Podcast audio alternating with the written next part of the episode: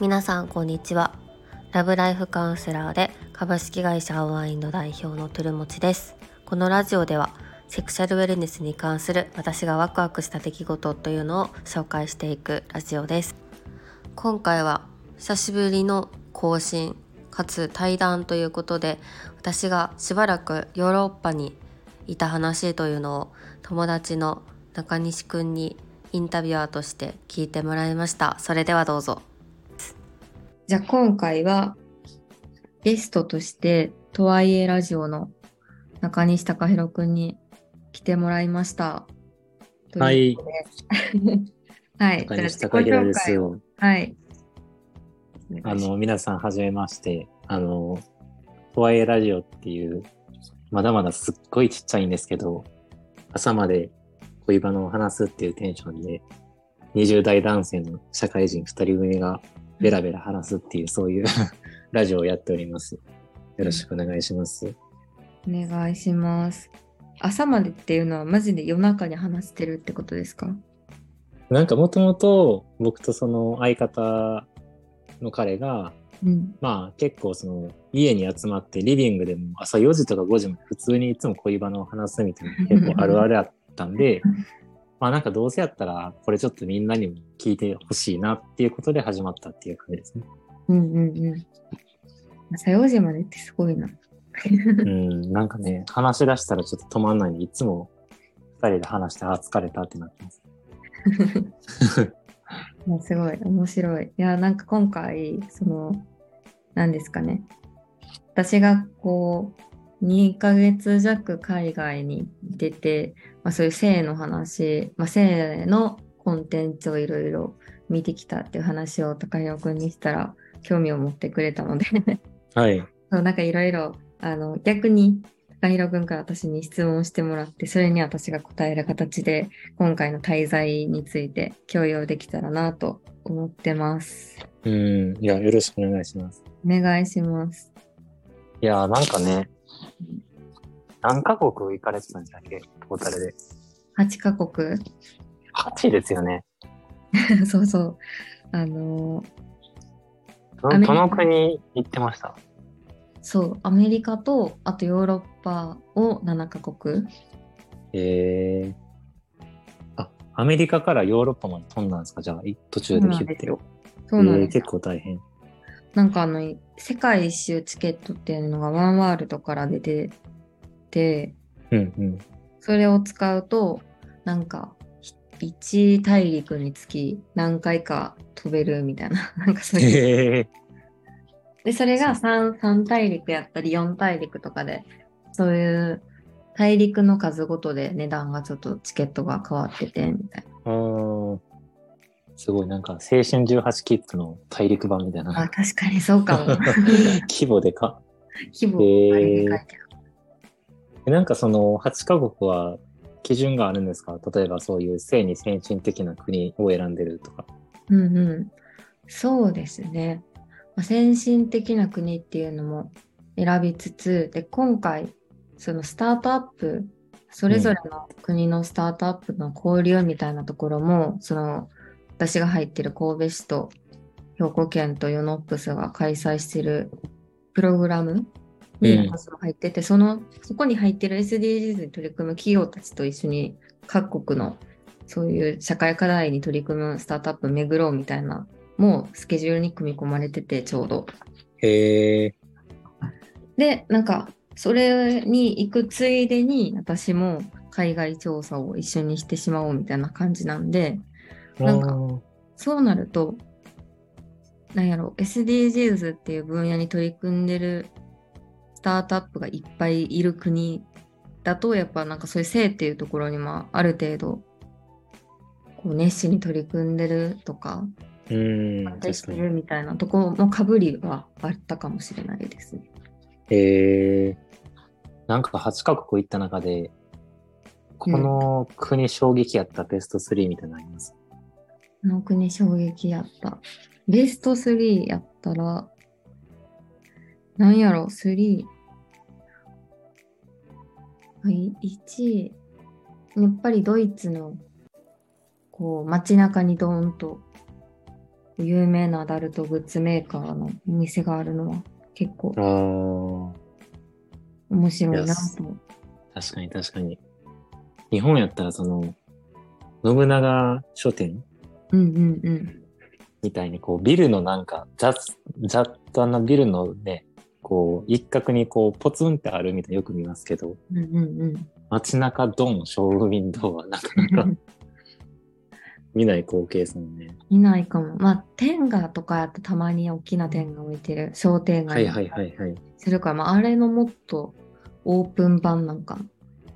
えー、ていうところが結構、そう、そこのなんか普通に子供たちとかも、うん登下校してるような道にバンってある面白かった。え、なんか、日本のその天下の店とかやと、なんか、ちょっとこう、露骨なアダルトって感じするじゃないですか。うんうんうん。でもやっぱその海外のそういうショーケースとかは、もっとこう、いわゆるおしゃれというか、洗練されてるみたいなのやっぱりあるんですか？まあ、国とか、まあ、そのショップにもちろんよりけりで、はい。ドイツのその有名なショップやったらすっごい綺麗ななんか普通の雑貨屋さんっぽいとこもあれば私はなんか真っ暗で中入ってみないと何があるかわかんないみたいなあお店やっーぱりあるっちゃある。多分それはどこにも同じ感じで。へえだからオランダとかはすごいアムステルダムは絶対行きたいなと思ってて行っうんて、うん。売春とか売春宿みたいないっぱいある。何やどうですか？売春？売春が OK なんで。売春が OK? OK でだからそのアムステルダムの街中になんかたくさんあの電話ボックスみたいながあっえ？てそこの中に女の人が立っててショーケースみたいな感じで自分をえ？アピールしてるみたいな。あ、その、オープンデリヘルみたいな感じってことですか？あれはどこにデリデリスどこどこにデリバリーするんかわかんないけどじゃあもう、その電話ボックスの中に女の人が入ってて、なんか、もうガチャって開けて、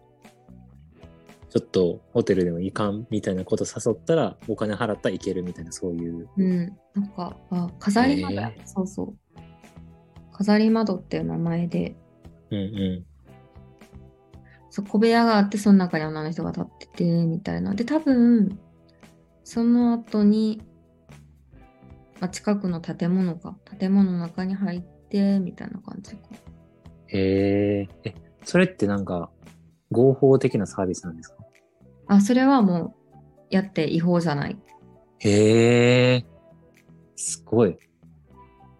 職業として認められてるというか。へえ。なんかすごい、日本やとそんなサングラな感じめちゃありますけどね。うん。へえ。え、なんか、どこまで見えるんですか？その箱の中から。例えば相手のお顔も見えるのか、体型も見えるのか。女の人は体型もなんか全部さらけ出してる。え、もう服、服なしですか？いや、下着は着てたかな？あ、下着は着てて、なんかセクシーな格好をしてて、みたいな。ああ、なるほど、なるほど。へえ。うん、え、でなんかもそれなんか、ちょっとね、一歩間違えたらトラブルに発展しそうな感じもするんですけど。例えば、なんか窓があって、まあ、鍵がうんうんかかってんのかな、なんかそこに行って、女の人が中でこうアピールしてるのに来て、多分声かけて、建物がいるみたいな。へえ。なるほどな。いや、なんか例えばその日本のね、その風俗業界とかやったら、まあ、変なお客さんがいたら、お店側に守ってもらえるみたいなことも多分あると思うんですけど、うんうん、そういう形式やと、もしすごい危なっかしい人とか来た場合に、誰が守ってくれるんだろうかというか、あでーもそれもどっかの会社と契約したりするんですかね、その個人じゃなくて。多分これは見てる感じ個人ではなくて建物一区建物がもうその一応その建物自体がそういういろんな部屋があってみたいな感じで1階の外側にショーウィンドウみたいなのが並んでて、あ並んでるみたいな。へえ。何それ全然想像できひんな。すごい光景。はい。では続きの方はまた後日更新される予定ということでいかがでしたでしょうか？ちょっとあのゆるく対談していたのであまりあのオランダの性風俗事情についてお話ししてなかったんですが補足として説明させていただくとオランダの首都であるアムステルダムでは飾り窓というそういった名前を持つ合法的なあの売春地区っていうのがあります。で、えっと、しばらくの間そこが、まあ、ツアーとしても使われるような観光名所になっていたんですが、まあ、2020年から、まあ、そこはあのツアーとかは行えないような、えっと、場所となっています。で、まあ、その理由としては一つ目が、まあ、生産業に関わるそういった働く人たちを保護するためっていうところ。あとはアムステルダムの周りって普通にこう住民の方もたくさんいらっしゃるので、まあ、そういったところへの配慮だったりとか。あとはやっぱその売り上げっていうところにも、まあ、影響があるということで、まあ、そのあんまりお客さんが多すぎると実際に飾り窓を利用してくれる人っていうのがそんなにいないいなくなってしまうんじゃないかっていうところが危惧されて、まあ、そういった事情でツアーが禁止されているということです。で私今回行けなかったんですがあのアムステルダムには売春博物館っていうのがありますなので実際にこう飾り窓ってなんかどんなこう経緯でできてきたんだろうとかそういった歴史を知りたい人は博物館に行くことが、まあ、おすすめされてます。私自身もその飾り窓はなんかそんなにしっかり見たわけじゃなくてちらっと通りがかってあここにあるんだぐらいの感じで見てました。なんかこう飛田新地の近くにも住んでたことがあったんですけどなんかそんなにこうなんかじろじろ見るもんでもないというか私とか他の近隣住民の人たちはなんかチャリでよさっと横切るぐらいの感じで見てたのでなんか飾り窓とかもそういったような感覚に近いんじゃないかなと思ってます。実際にこうなんでしょう。本当に街中の普通に歩いてたら飾り窓に遭遇するぐらいなんか飛び出しんちとは明らかになんかこう街とそういった売春地区ってなんかごっちゃになってたような私は感覚だったのでなんかそこまで撮影っていうところの意識に意識を考えてなかったんですけどでも確かに飛び出しんちも撮影なんかするわけないじゃないですか。でそういった感覚が、まあ、そこの部分でも売春地区ってところでなんかこう意識を高めていきたいですよねっていうそんな思いがあるのかなと感じていましたそしてですね、まあ、飾り窓っていうのは、まあ、オランダだけじゃなくてドイツやベルギーなどでもこうそういったゲルマン諸国とかにもあらあったと言われる、まあ、買収の一つの形態として、その名前が付けられています。そしてですね、まあ、なんでこうオランダでは売春が合法なんだろうっていう話なんですけど、まあ、まず日本の話をすると、まあ、日本にもそういった生産業に携わる人って結構いてですね。で、まあ、そのコロナでも結構明らかになってたんですが、まあ、いざという時に公的なこう保護だったりとか補助っていうのを受けられないっていうような課題があります。でなんかこう何かしらトラブルがこう客とあの、えー、働く人の間で起こっても社会的にはそのなんかそういった職業についてるからそういったリスクは当たり前やろみたいなそんな風ななんか認識があるのが、まあ、今の日本の現状かなという感じです。で